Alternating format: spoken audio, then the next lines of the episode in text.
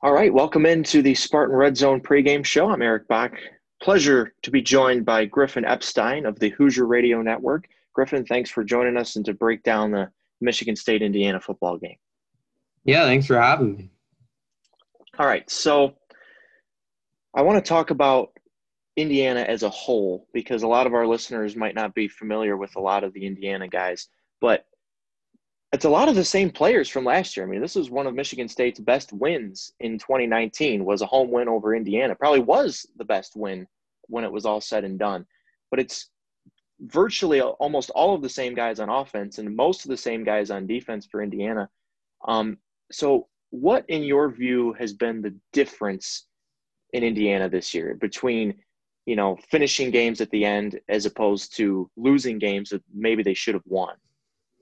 Well, I think there's two sides of it. I think it's different for the offense and different for the defense. Uh, for the offense, it's about Michael Penix, and it's another year for him. Is his that game at Michigan State last year was his first uh, true road start. It was only his third career start ever. Uh, his his true freshman season, he he backed up Peyton Ramsey, tore his ACL uh, in the third game he played against Penn State.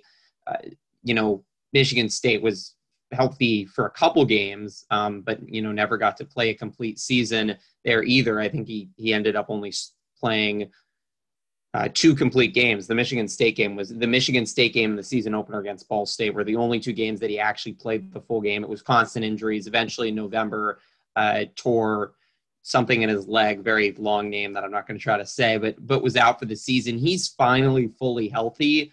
I think he's a little bit more confident with another year and he's just, you know, he's a game changer. And I think Michigan State fans saw that last year. He had 21 straight completions, and it was an eye opener for IU fans that said this is why he beat out Peyton Ramsey for the job.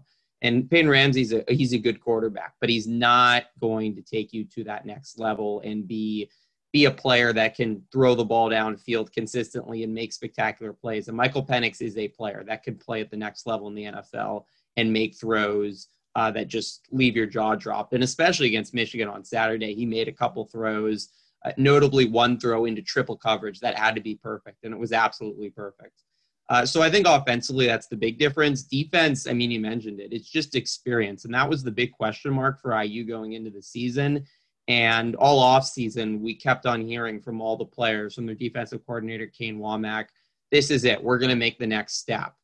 And I don't know. I don't think IU fans believe them. I don't think the IU media believe them because the Indiana defense uh, has the tradition of being really awful, uh, dating back basically to the Kevin Wilson era, which was before Tom Allen.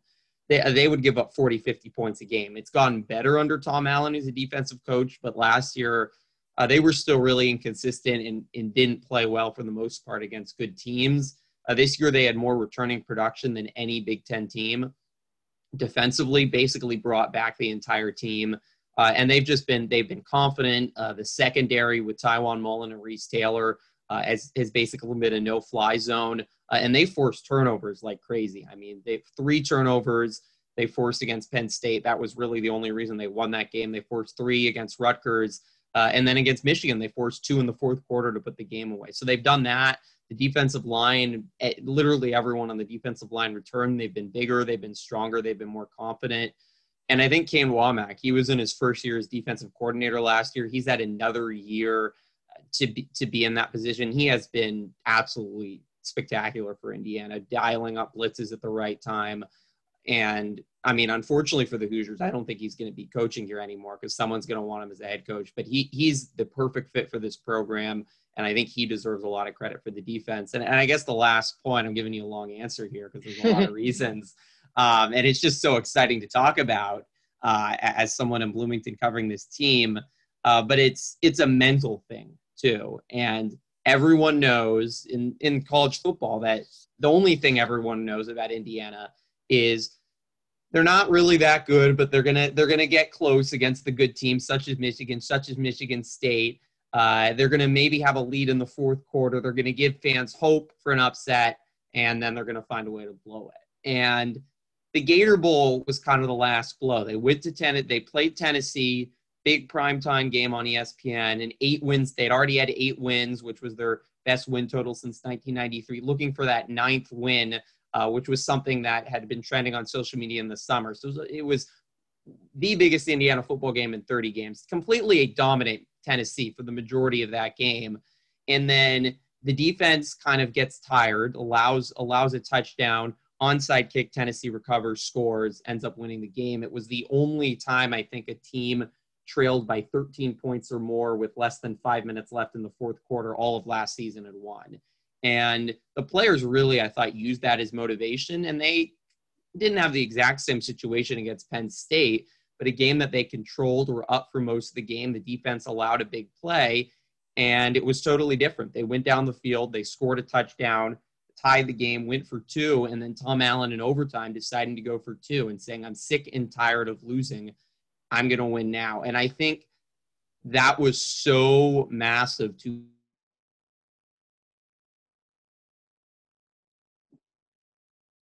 team since 1988.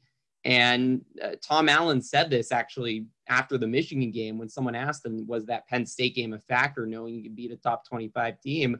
And he basically said, yeah, you know, you, until you actually do it, we're telling our players we can do this. But until they actually do it, they don't have the mentality. So I'm giving you a massively long answer, but I think I think there's a, there's a facet on offense, there's a facet on defense, and then that mental side of things brought it all together so far this season. Well, you you answered like three of my next questions in that answer, so it, you just making making the host jobs easier here. Okay, um, I'm glad. my, my my my next one was about Michael Penix specifically, and not necessarily. I mean, I think people are starting to wake up to the player that he is, but um, my my question about him is, what do you think his ceiling is in college? Like, are we talking like Heisman Trophy down the road, or I mean, you you mentioned earlier that you think he's going to be an NFL quarterback, and I agree with you in that statement. But what do you what are the heights that you think Michael Penix can take Indiana to while he's still in Bloomington?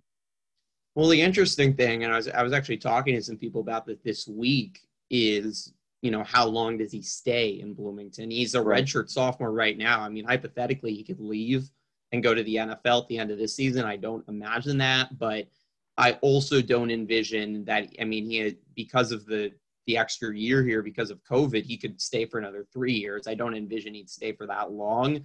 So it's a little hard to know how long he's going to be in Bloomington, but I think while he's here, I mean, and the talent he has around him, the way Tom Allen's recruiting, he's going to continue to have talent around him. I mean, Indiana's going to continue to contend at the top of the Big Ten. He's going to be one of the best quarterbacks in the Big Ten. And honestly, I mean, I think if he can play consistently the way he did against Michigan, I don't know if he goes to New York at the end of the season, but I would be if he can play anywhere close against as he did against Michigan throughout the rest of the season, he will be top 15 uh, in the Heisman voting because he is just that talented a quarterback uh, and he's just that talented a leader. He's smart. He leads this team, uh, and, and, you can tell that the whole team rallies around him and loves him. So.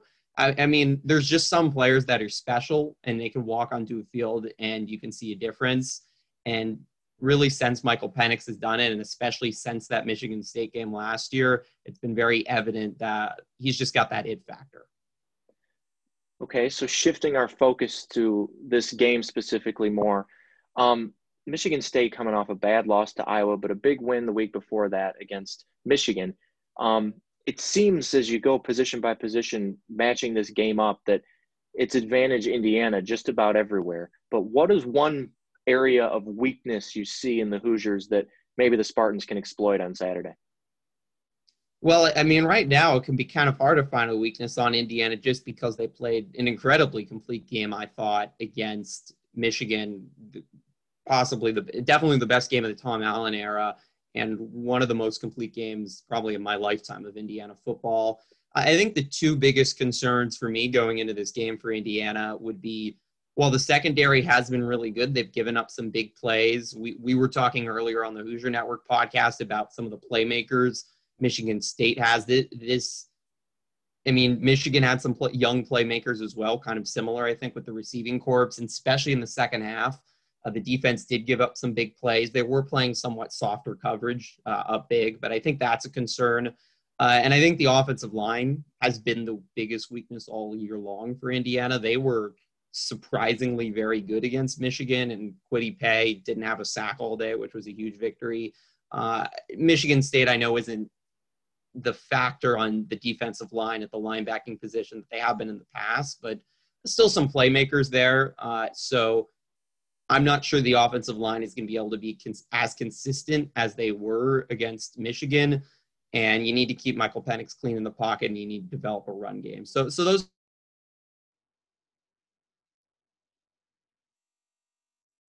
or anything, but the way they're playing right now, it's hard to find much of anything to be concerned about.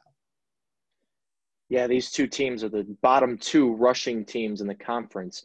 So whoever can establish that identity is probably going to be off to a good start at least. So um, we've kind of covered Indiana, we've covered the game. So I want to hear a prediction, a, a score, and why. Who who wins and why?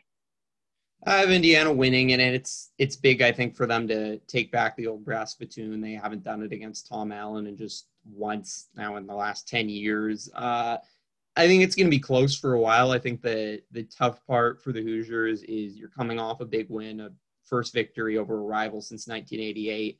Ohio State is looming next Saturday, and Tom Allen, the players, they won't say Ohio State, but they're they're thinking about it in the back of their minds. So you have a noon game; it's a sleepy game, similar to the Rutgers game. They had it in between uh, Michigan and Penn State.